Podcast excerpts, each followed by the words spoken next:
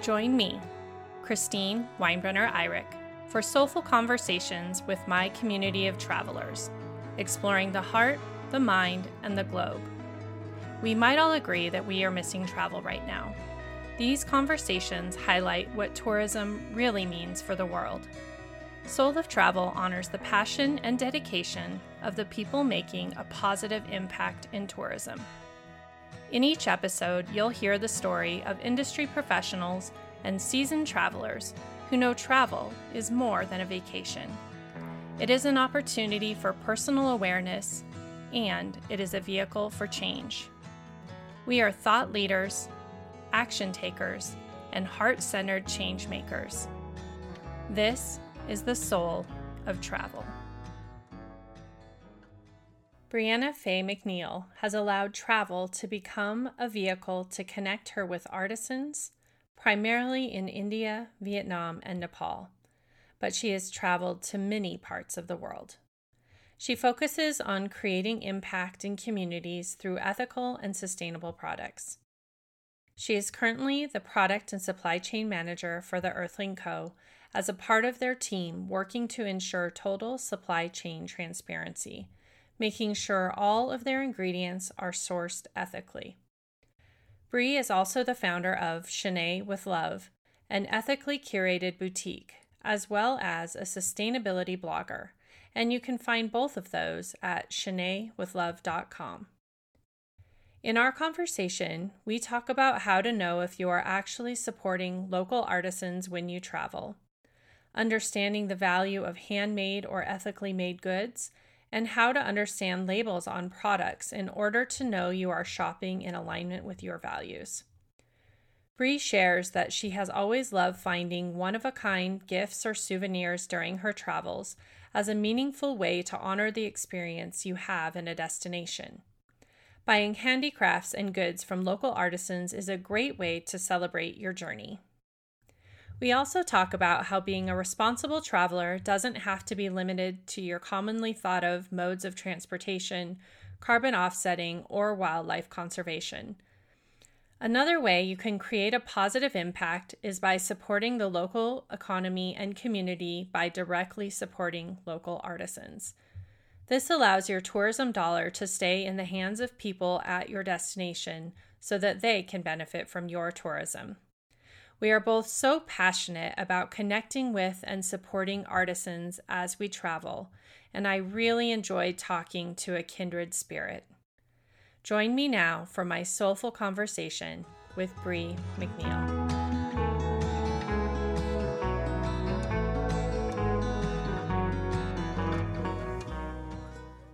Good morning. Welcome to Soul of Travel excited today to be sitting down with Brianna Faye to be talking about um, something that's really near and dear to my heart, which is um, how we can tie being a conscious consumer and supporting artisans when we travel with our travel experiences and how that adds a depth and more meaning to our travel experiences themselves so as we get started i am going to actually just turn it over to you and let you introduce yourself and share a little bit of, about your background in the space of fair trade and artisans and travel Hi, everyone. I'm Bree.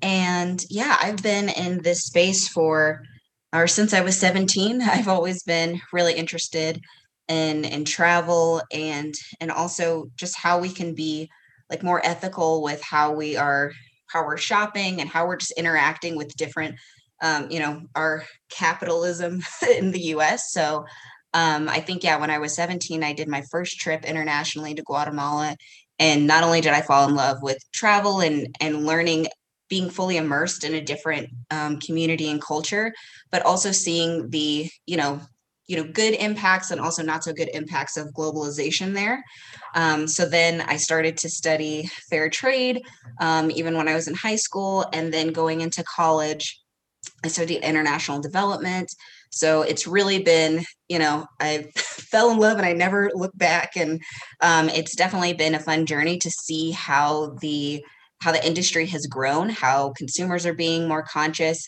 um, with their purchases. But I also think it's really great to have this space here to talk about how we can be more conscious even when we're traveling and interacting with different communities. You know, when we're when we're visiting them. Um, so yeah, I've been looking forward to this conversation for a while, and I'm excited to dig in. Excellent. Um, I I love how um, it just like how the travel experience piqued your interest and then your education fell in line and how you have been able to continue to build on that passion and make it really your purpose. And um, because it is something that you love so much it really comes across in how you speak about this work. Um, for listeners who are maybe not familiar with terms like fair trade for instance um, i know that is a lot of where these conversations actually are difficult out of the gate is because there are so many labels and terms and things when people are looking at shopping in a more conscious way they m- might get bogged down not even knowing what things mean and so maybe that would be a great place to start is just to kind of lay a foundation in um, what fair trade means and and any other terms that you think would be helpful to clarify Absolutely. And um, yeah, I definitely run. I ran into this myself um, when I used to. I used to work at Noonday Collection, which is a fair trade jewelry company, and I, you know, still having that passion. I wanted to like express all of my knowledge to our customers and everything like that. So I started a blog. It was called Ethically Curated. Now it's uh, Shanae with Love. Um, but at the start of it, yeah, I was I was struggling to make sure that I was keeping up with the verbiage correctly and and clearly stating everything. So I started there. Um, I think some of the three biggest words that I tend to use are ethical, sustainable, and fair trade. Um, and I personally like the word ethical as kind of an overarching idea of what our how we are applying our values to how we shop.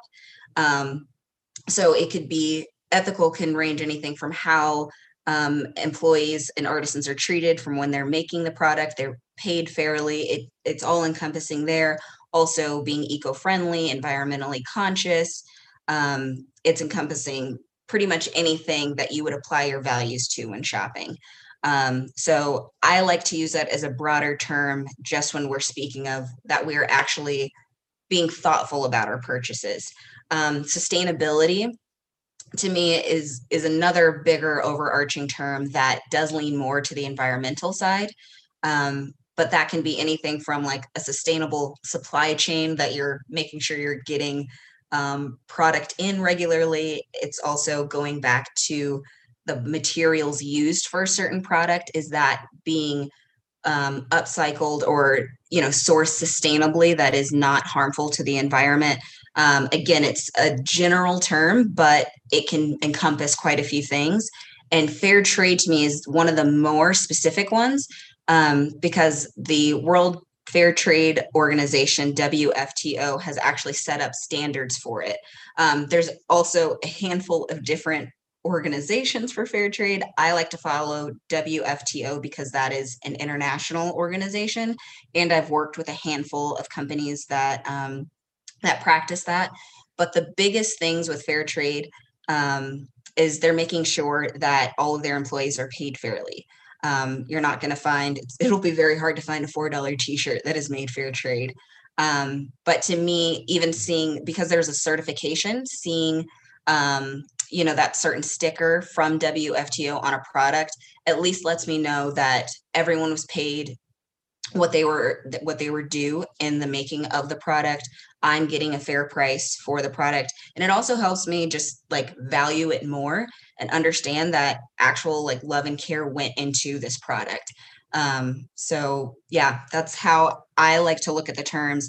Um, i'm sure there's a bunch of other ones that we could go through but um, i think yeah, it's especially with um, greenwashing. I don't know if there's a term in terms of like ethical washing, um, but um, I think seeing just like something saying strictly ethical or strictly sub- sustainable, you have to dig in a little bit more. Whereas if there are those certifications, it's kind of almost a guarantee um, that you're getting something that that's good.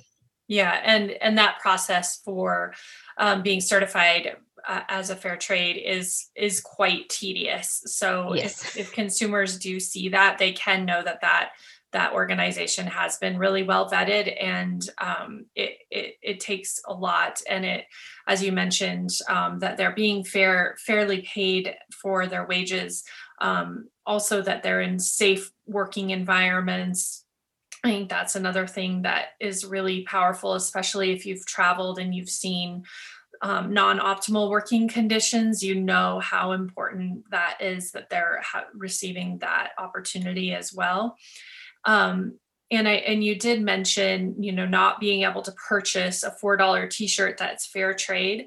I do think that's another um, part of this conversation that comes both when um, when you're traveling and you are, are looking for like that that perfect souvenir to kind of commemorate your journey and you know we're we're often i think in this culture in such a mindset of getting a great deal and you know bartering. And in some cultures it, it's really it is part of the culture to barter for a product but really actually understanding what the fair market value is whether it's fair trade value or not um, i think is so important.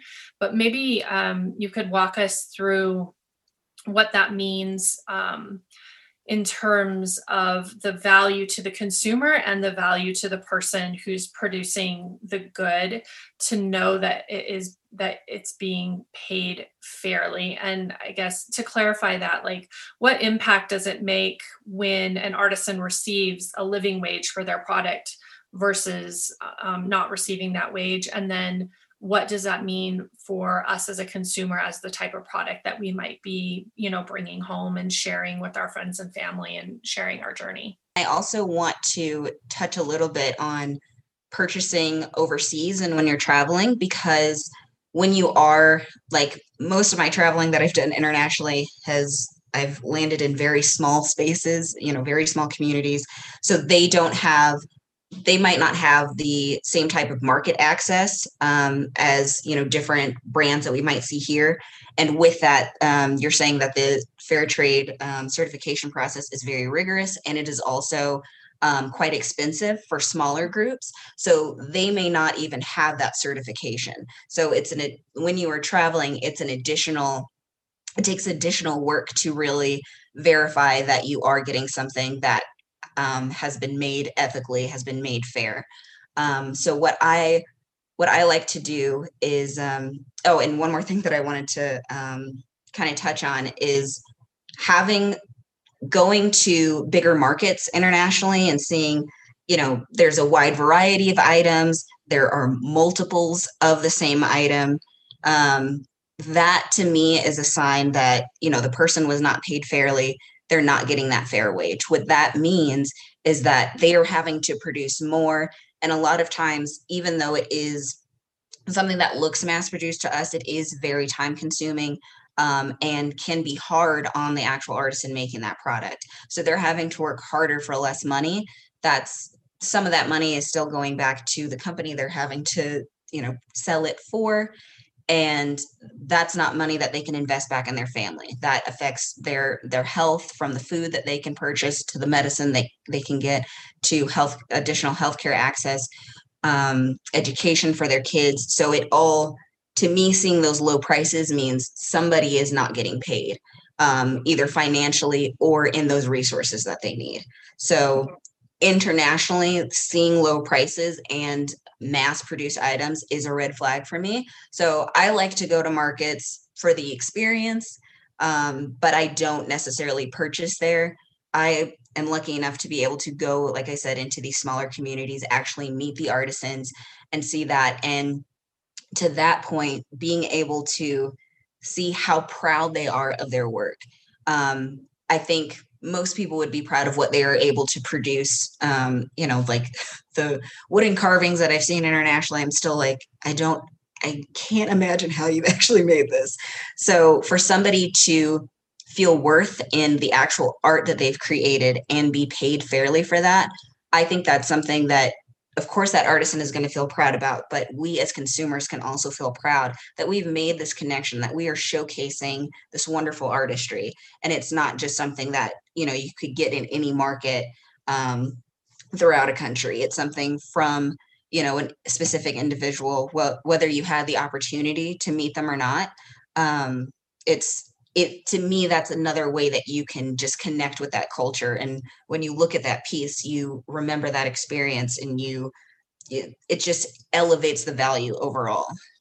Yeah i i think uh, what you're saying it's so i think not everyone has that opportunity for that one-on-one connection but part of why I focus on that with my tours for Lotus Sojourns is because it creates such a powerful tie to the destination and the, the opportunity to learn about, like you were saying, like the cultural significance of a product. Um, what it represents, the lineage of kind of that craftsmanship, and then really understanding the skill and the complexity in making those products because we do um, i've been in those markets. I can like i feel like i can imagine exactly what you're speaking about where you see so many goods that in our mind we have to assume that it was mass produced because there's no way we we just don't create products like that. But you you do then look and they you know they are handmade and they'll talk about where they got them and, and it's mind boggling how things can be produced in that way um, and then on the other end of that is you might then go into um, a smaller kind of, I don't know, boutique is not the quite quite the right word, but it's definitely um, less products, higher level goods um, being marketed in a very different way, and it's very expensive. And so then again, there's that Western mindset of like, oh, well, should I be paying this for this when I just saw something in the marketplace and it was ten dollars and this is a hundred dollars? Um, but it's such a great opportunity to ask the question and create the conversation and start to understand and I know, um, for instance, when I was in Bali, there's a, um, and I should have brought it to share um, out of my room, but there's this um, fabric that's this double woven um, type of fabric. And so it has the print on both sides. And it takes them over a year to make like a table runner because in their culture and this is where like that tie into culture is so important in understanding that they can only um, harvest the product that they make the thread like under a certain moon at a certain season and then they have to get a blessing on a certain day and then they have to create the handmade dye from a seed that's picked on a perfect season has to sit for an amount of time before they make the dye and so that in itself like creates such a long process and then the actual weaving. And then um, I was so lucky the piece that I picked out, um, they were really excited because she happened to be in the little store that I was in. And um, so she came over and she told me the story of like every single design that was on it. There was something that looks a little bit like a butterfly and a little bit like a lotus, which was I I was drawn to it. And um, and then the color and i got to have a picture with her you know showing that this was the work and she wrote the notes to me about what it meant. And so you know i i knew it would be expensive going in but i didn't understand that whole process. And so now i do have this piece of art. Like i feel so blessed to have something that tells the story of their culture in that way. And then also, in so many places, because it's so tedious, these are becoming lost arts. And so, buying directly from these artisans and really understanding that story helps to preserve that and provide a value to them as a culture to keep producing these products. Um, I don't know if you have any experiences to share along those lines, but I know I've seen that over and over where older generations are trying to bring um, younger younger people in their communities and villages into it, and, and it's hard to show them the the monetary and cultural value of producing the products. Yeah, 100%. And even like having that story of specific products again is another way to elevate that value because you you have learned something about it. You feel more proud to share it with you know with friends and family. And yeah that's just an additional um, added value for yourself. And um in the past uh, one of my favorite things to do actually when i am um, trying to source you know from a new um, supplier internationally is really learn about like one of the first questions I'll ask is like what are what groups are you working with right now that that need work?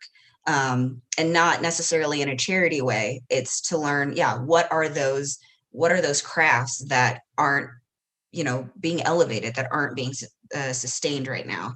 Um, one of my favorite groups and like i would say my personal like biggest success story i was in um, calcutta with a fair trade group there and how a lot of these groups work is they'll have um, kind of a, an organization and a specific part and they will have access to different smaller groups um, throughout the country.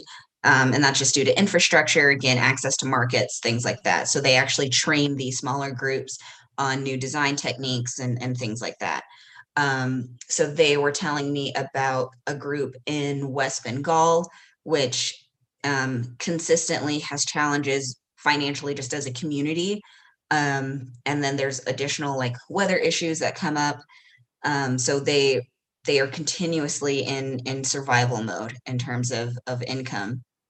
And so they they make a nice product or uh, a technique called dokra, which is a way to um, it's they make their own clay ovens to um, fire brass and they make very intricate jewelry. And the way that they put the they make the designs on the jewelry is they actually hand cast everything in wax first. So if you ever see anything dokra i know i was like i want to go grab something right now but if you ever see anything like that it's very intricate and each piece was handmade. It was handmade out of wax but then they recast it out of brass. Again it takes it takes several days to make the oven itself for it to sit in that oven but it's a fully natural process. They're able to recycle everything reuse any brass that you know like falls off of the off of the design whenever they're shaping it. Um, so very tedious but one of the most beautiful things i've ever seen. Um, so i was very excited to um, work on a jewelry piece with them and after i think it took 18 months um, because I wanted to make sure that we were maintaining the overall look of Dokra and that there were there are specific shapes that are used, um, you know, that have cultural significance, but we still wanted to make sure that we elevated it for a Western market so we could still showcase it um, and you know let everyone see how beautiful it was. So yeah, I think it ended up taking about 18 months um, to get it to market, but when we finally did, it was one of our top five jewelry pieces that year. Um, and um, yeah, I've left that company for now, but um, they they're still one of their top producers. That group specifically. Um, but being able, I know, I know, even at that time, whenever we did first launch it, I was going around like, but you don't understand. Or like, this is a beautiful necklace. I'm like, yes, but you don't understand because they did this and this and this. And so that, you know, I was excited to share it almost as if I made the piece. But then people who had already loved it loved it even more because they had that story. Um, so yeah, that's I like to have that for you know pretty much every piece of my house. And you were speaking about textiles. I think textiles are one of the more intricate pieces, and I love to you know collect one or two pieces whenever I travel, um, just because they, there is so much work that goes into it that might look simple to the untrained eye but even going down to like how they how they get the dyes for certain things how you know they make the the texture of the fabric a certain way. It's just it's beautiful stories that we like own in our homes and we might not even know you know the full extent of them and I, I, think another piece of that that is really interesting especially when you have those interactions with the artisans is they also might think that the, that it's simple because they've done it so much. And I had the opportunity in Guatemala to visit with an artisan group and they were so excited because they do embroidery and weaving and jewelry making and they wanted to um, have us sit and talk and embroider together. And they were going to do my logo, which was a surprise. I didn't know they got it and they like drew it out on the fabric and they had it ready. And I was traveling with a companion. And so they thought she would work with an artisan and do one, and I would work with one of the women and do one. And we sat down and we started. And they were, they're probably about this big around the logos. And they're like, oh, yeah, we'll get these done in like a couple of hours as we're visiting and we sat down and we started to the embroidery and they they you could just tell they were looking at us like oh, this is going to be impossible. Like, there is no way you're ever going to get this done. And we would start, and then we would like drop the needle and it would come undone, and we'd have to rethread it, and we'd have to pull something out because then we had the long piece on the wrong side of the fabric. And so I think, one, like, obviously, I super value the craftsmanship that I see in the other work that they were showing me. And two, they really can see that um, not everybody can do this thing that they are lucky to be able to do really well. Um, so I think it, it's a, a, really valuable exchange both ways because, um, you know, they just assumed anybody could just do what we were doing. And we were talking about when I, I want to bring groups back to visit them in the future. And I loved that shared experience but they were like, well, maybe our design should be much, much smaller, like maybe like a quarter. I was like, yeah, we might be able to manage that. And they said, we'll have many more artisans here to help. and so it just was like, it was a very humbling experience, but it was also really fun because of like that awkwardness and that um, fumbling. Like we got to be really connected as real people very quickly as well and so it was it was really just like um, you know sharing time with your family and trying to learn a skill or uh, I don't know, it just became very real very quickly. And we were talking about our, our children or, you know, school and all these just really real things in a very casual way that made me feel very tied to them. And, you know, by the time we left, they were so welcoming that we had eaten a meal there and she was just like this my house is your house and anytime you're here you're welcome and please you know always come. And it just now i have not only that memory but you know i have this beautiful logo that they actually finally did finish and they found me later in my trip in guatemala and had it catch up to me. Um, but it it just um, it's it's just so amazing to be able to appreciate it in that way. And like you said with um, seeing dyes and textiles too you know we again because we don't know we don't we don't make our own fabrics and we don't make dyes and we just don't fully understand that process. But to see you know big huge baskets full of different kinds of berries and leaves and nuts and then see them boiling it down and then see the yarn soaking in you know the boiling water and then to you know see some one woman carding wool over here and then two kids over here making yarn. Um, it's just amazing to see that whole process. And i love how you use the analogy of like owning the story because it is it's just like it's the whole story of this culture and the process and the interaction. And um, i think it's just artisan goods are such a magical way to create connection to community. 100% and i your Guatemala story reminded me of something similar, like something that I would normally think was something easy to do, like block printing. I made a fool of myself in front of a whole a whole community in in northern India where they had they had like already done the dyes for us, like did the mixing. All we had to do was just like stamp it in these specific areas that they even like outlined for us and we i mean they gave us the fabric so it wasn't like we were ruining their production but i was like they must think we're fools in here. Because yeah. it was just like how they're like no obviously you would do it like this.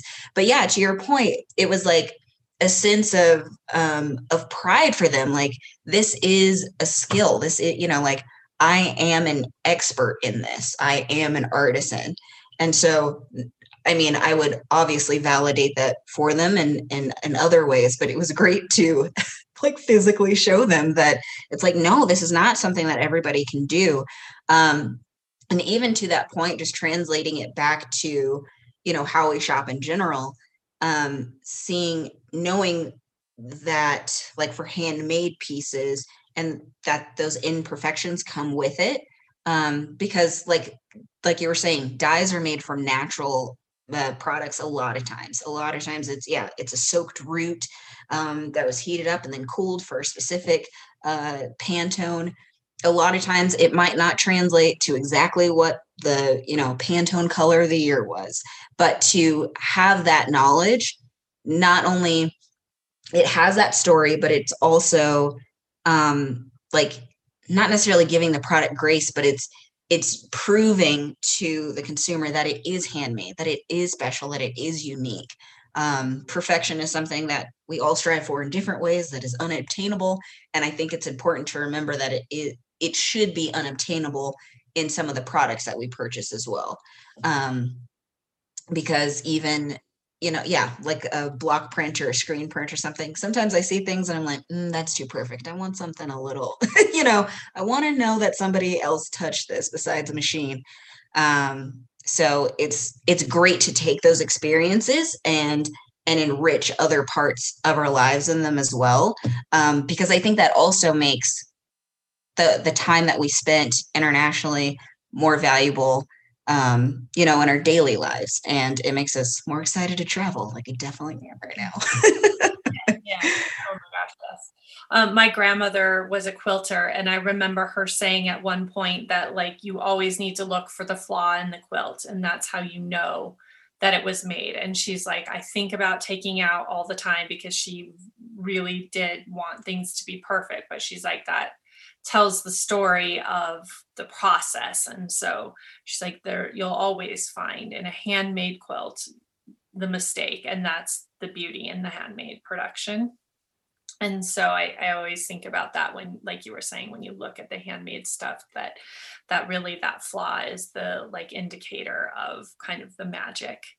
Um when you as we were talking about artisans i was really thinking about the importance of um, not only fair trade and, and fair pay and fair value, but really what that means. Because I think, again, if you haven't had that opportunity to travel and experience these connections, it, it sounds all well and good. And it sounds kind of like an idea like, well, of course, I would consider shopping fair trade or buying something environmentally friendly.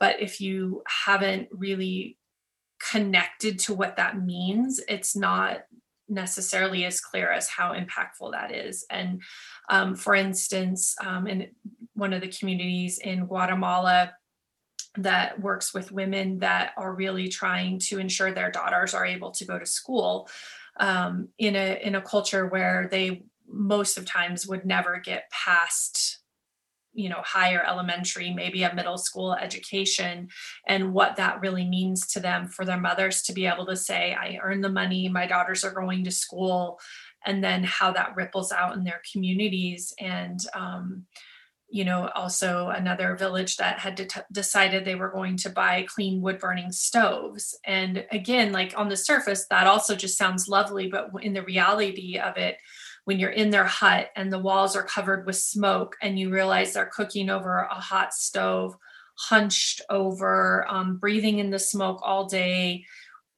how hugely transformative it is to be able to re- provide a clean burning stove or education or um, you know all the things that this money going right to the consumer allows to create transformation in their community.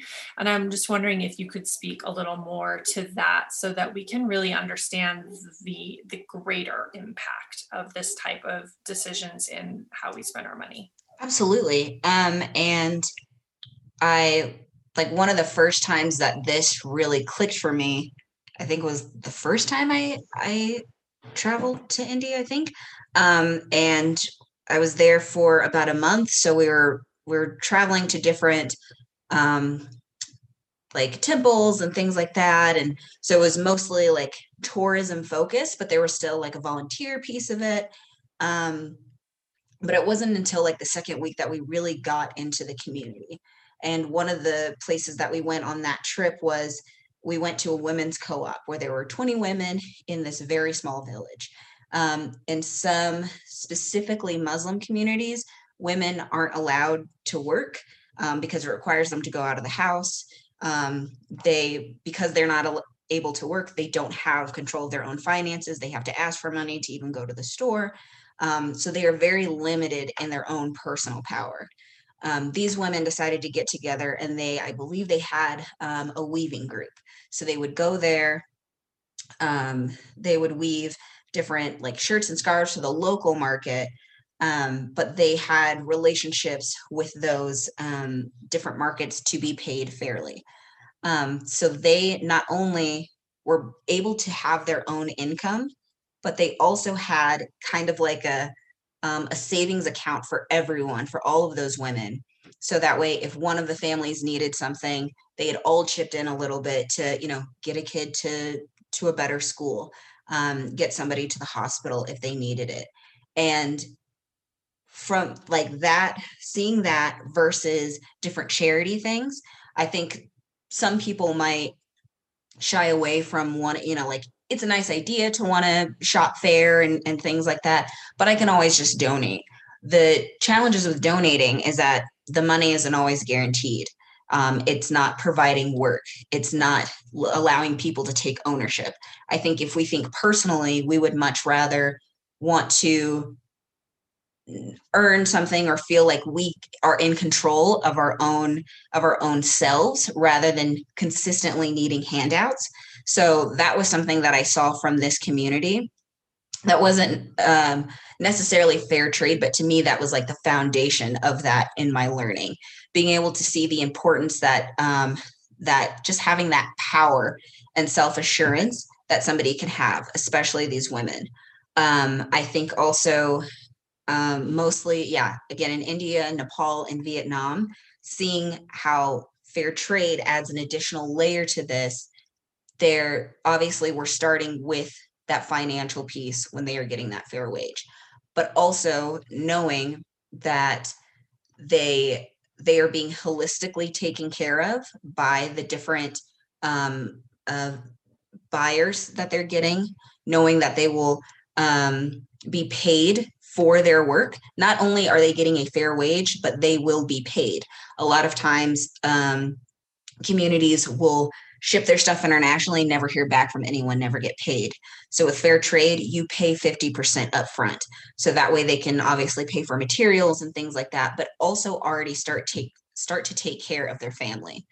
Um, a specific example with this, um, there is uh, again a community in, in Delhi who they i mean this organization is amazing. They're called tara projects but they are one of the most holistic organizations that i had seen.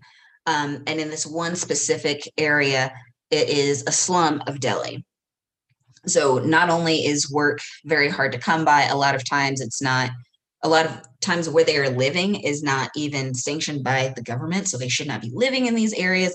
A lot of uh, a couple of years ago they something happened where it was called sealing where the government went through and sealed all of these businesses in these areas because they couldn't control the corruption because people were not able to get jobs anywhere else.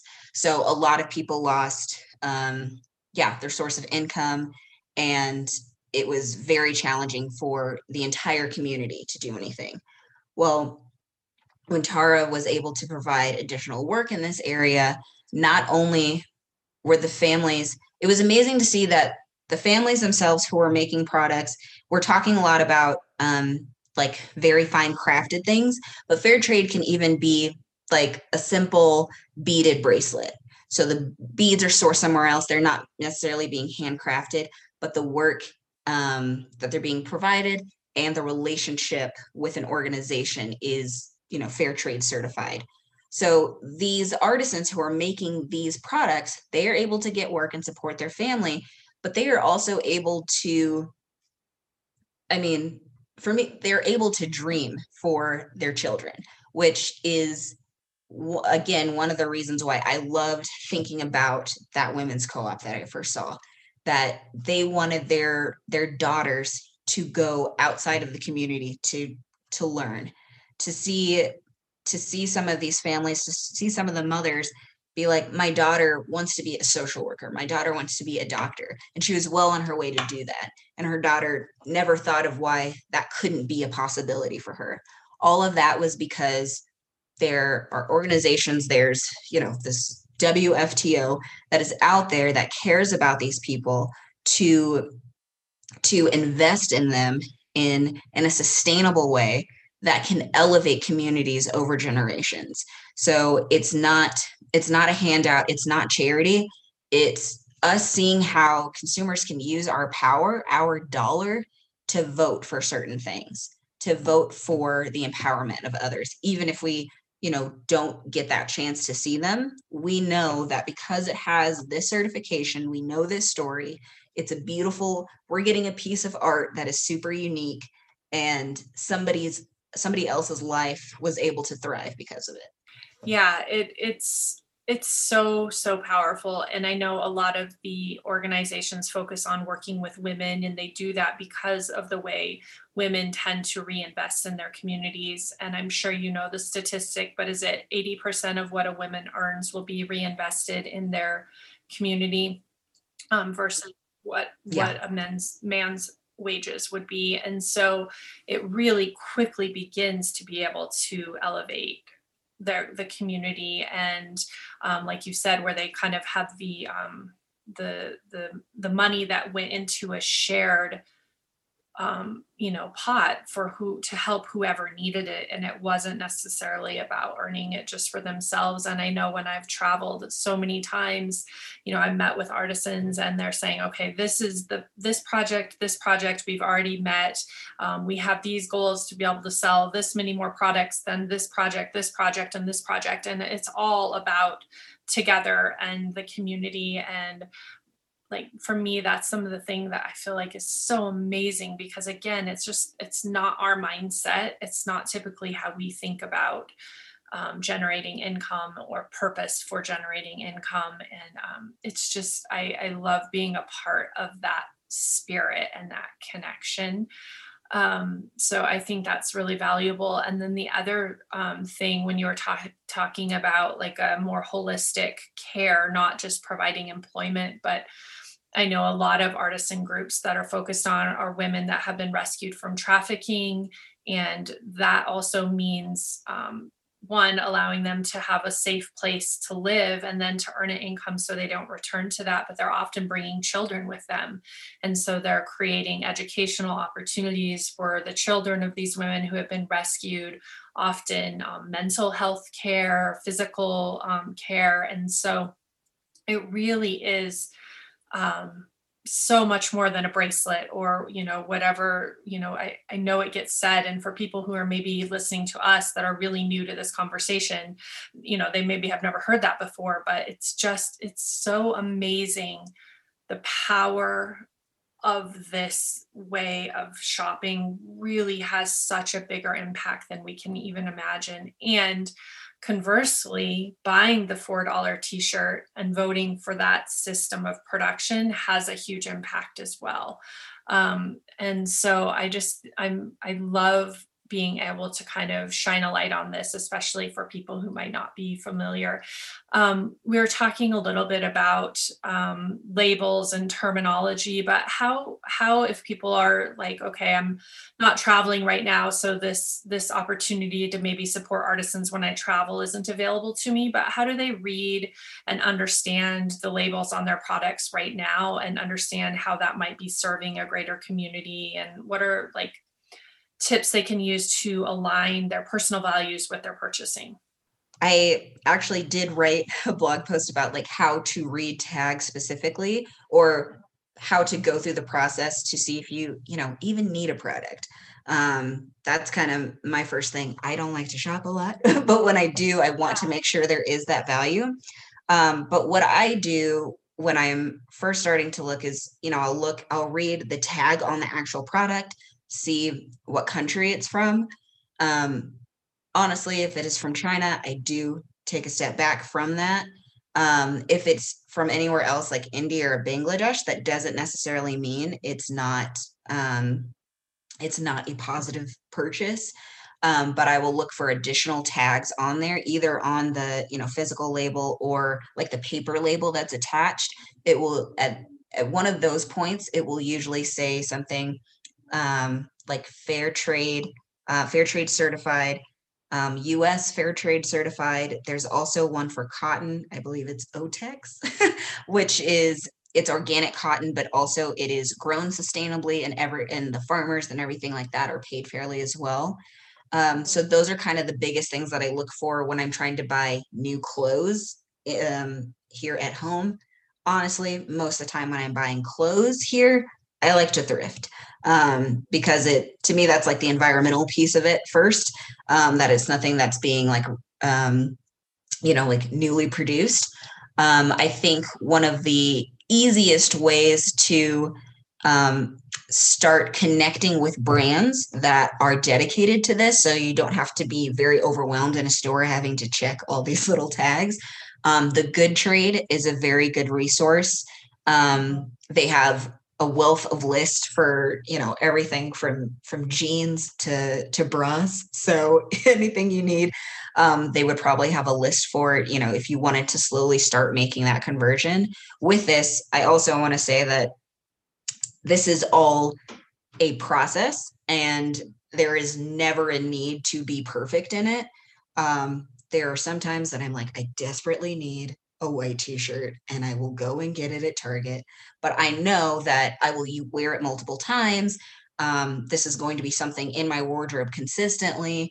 Um, but you know i do my best you know whenever i can it's also hard for me because i don't like shopping online um, but i think that's also a really good resource because like i said if you go to the good trade you know they have links that you can immediately go um, and click to i think some of the bigger and again just using the overarching term of ethical um, i know madewell their clothes are in jeans specifically um, are more on the ethical side. Some of their accessories I, I tend to stay away from.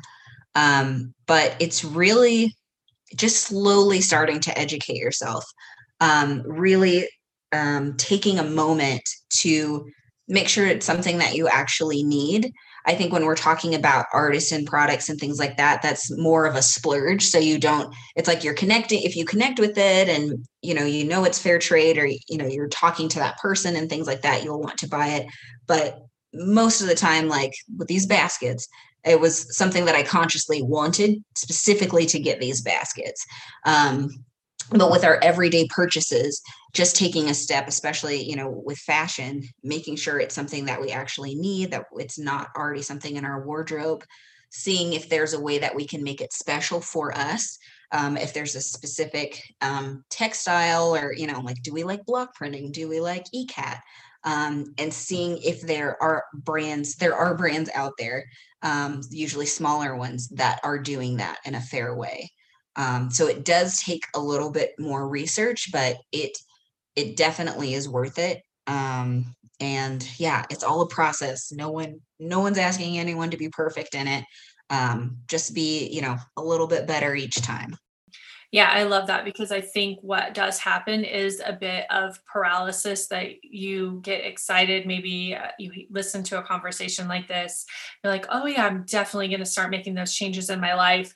And then you look and it's, you know, the day that your, your kid needs tennis shoes and you're like i don't know how to buy ethically made tennis shoes and they need them tomorrow and then you just stop because you realize you failed or you know you think you failed and um, just learning, you know, uh, simple things. Like I in my house we started with um, shampoo, lotion, conditioner because we wanted something that was better for our bodies, but we also wanted something better for the environment. And if it was also fair trade, great and made those swaps and in that process kind of opened the doors to learning about other things and then yeah then looking at okay what are the purchase i typically do need to make seasonally i think especially when you have kids you realize you know you're making things because they're growing so they they need different things um, and so then like can, how can i find things that they're going to need on a regular basis? Where can can i thrift them? Do they have to be new to them?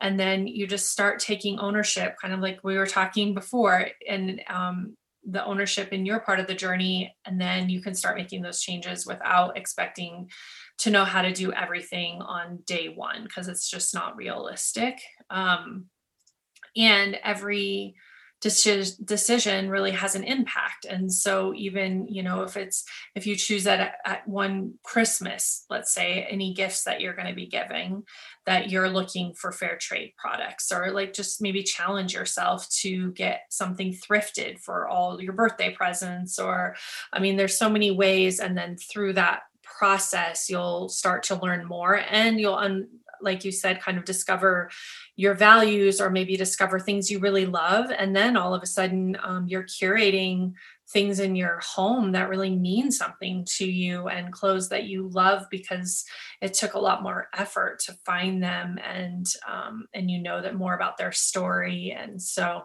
um, i just think it it's a little bit of a daunting process and really a beautiful process. And it, it's a way you can bring maybe i think some of us when we travel it's a lot easier. We are thinking about that because we are you know in a market and maybe you picked up the thing that you thought was from where you were and it does say it's made in a different country. And so that sparks a thought. And so you move forward and you make sure on that trip you're purchasing something in that way. But we don't bring it home necessarily that practice with us. And so i i love that we can kind of be thinking about it from both sides of of that and the impact can be greater when it's in our daily lives as well.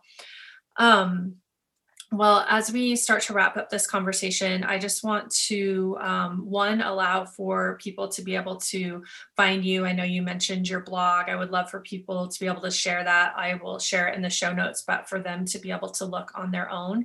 And then I also have a few kind of fun, more travel related rapid fire questions that often bring up some other things too. So, one, I'll let you tell people where they can find you, learn more, and then we'll we'll end with the the, the fun rapid fire.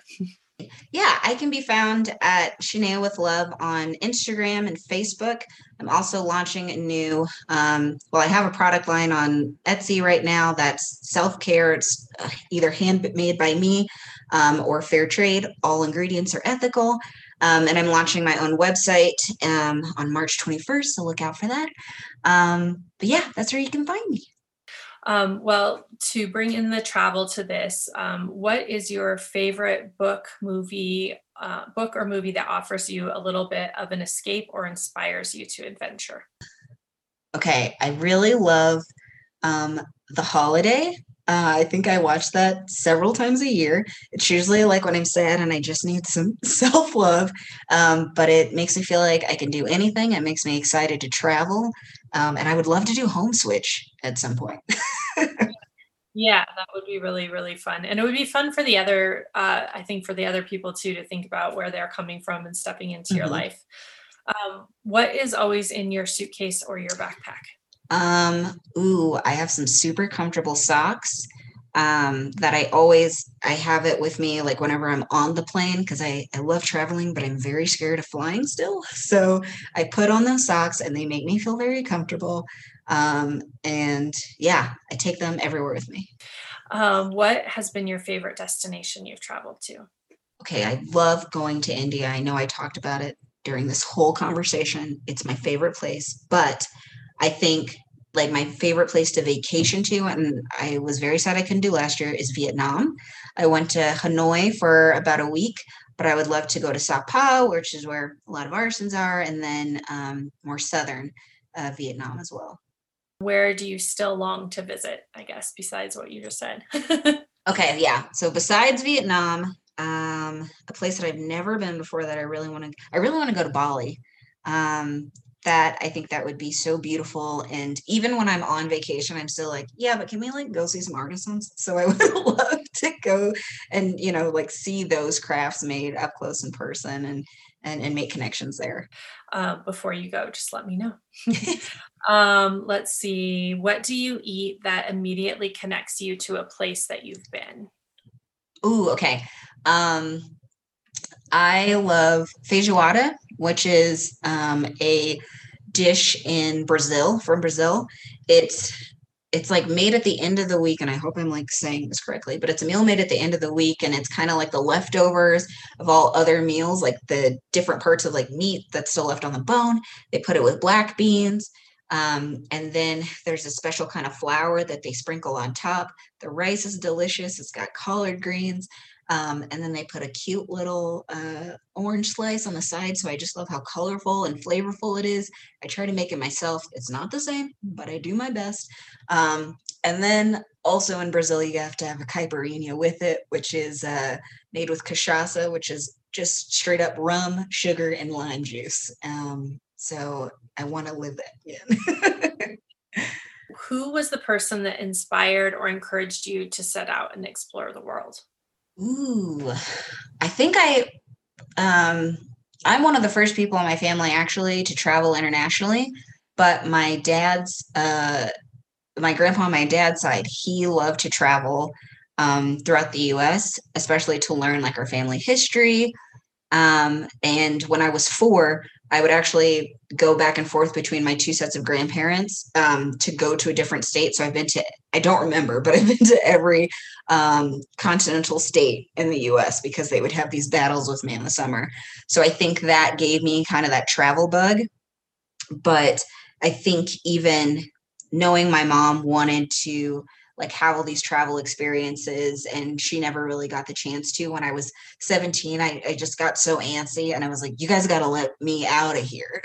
Like i paid for my own passport. I like made this whole plan of how i was gonna like pay them back for the flight. And i was like i just have to go because i know i need that. So i think it was yeah like a resting travel bug for my grandparents mixed with like this adventurous side of my mom I love that because a lot of people who are really travelers that travel internationally haven't been everywhere in the US and we miss it. So I love that you had that foundation and then also uh, that call to travel because I think sometimes people hear it and they feel like they shouldn't do it or can't do it. And I love that you were just like, yes, that you just said yes to it. And it really created and shaped your whole future. Like it was, it was so necessary that you answered that. So I that's so exciting. um, the last one is if you could take an adventure with one person, um, fictional or real, past or alive, who would it be? What? Oh my goodness. I need all the time for this. No, I think I would. Um, so my mom passed away a few years ago, but she always wanted to go and she did get a chance to go to Europe, but she always wanted to go to Australia and i would love to see her in australia because it's not like she is very she wasn't prim and proper or anything but i'm like australia is just hot and dry and i just want to see her interact with the space and like see her like see her unleash uh because i just like I would imagine that she would want to like spend all of her time on the beach. I'm like, no, we're gonna go try to find a kangaroo. So that's, what I, that's what I would do. Yeah, you're like, we're heading into the scariest part of the country because it's just necessary. Um, yeah. Well, thank you so much. I feel like this was such a really valuable conversation and something that pertains so importantly to travel and to our daily lives. And so I, I love being able to to share that and then also be able to just bring that powerful part of travel that you and I both love so much with connecting with artisans and learning about culture in that way. So um, it was really beautiful. And I look forward to being able to bring more of this conversation in the future. Well, thank you. And it was so much fun. And I'm glad we're able to do it and even learn about your experiences as well. This was a joy. thank you so much.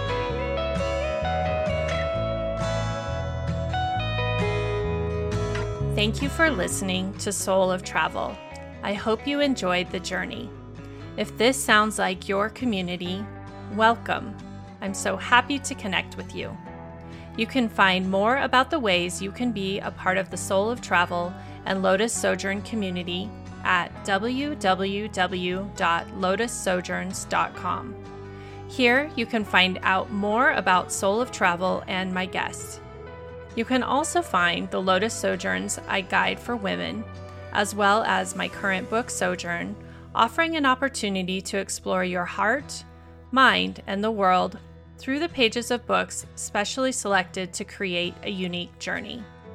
You can find me on Facebook at Lotus Sojourns and join our community, the Lotus Sojourns Collective, or follow me on Instagram, either at Lotus Sojourns or Soul of Travel Podcast.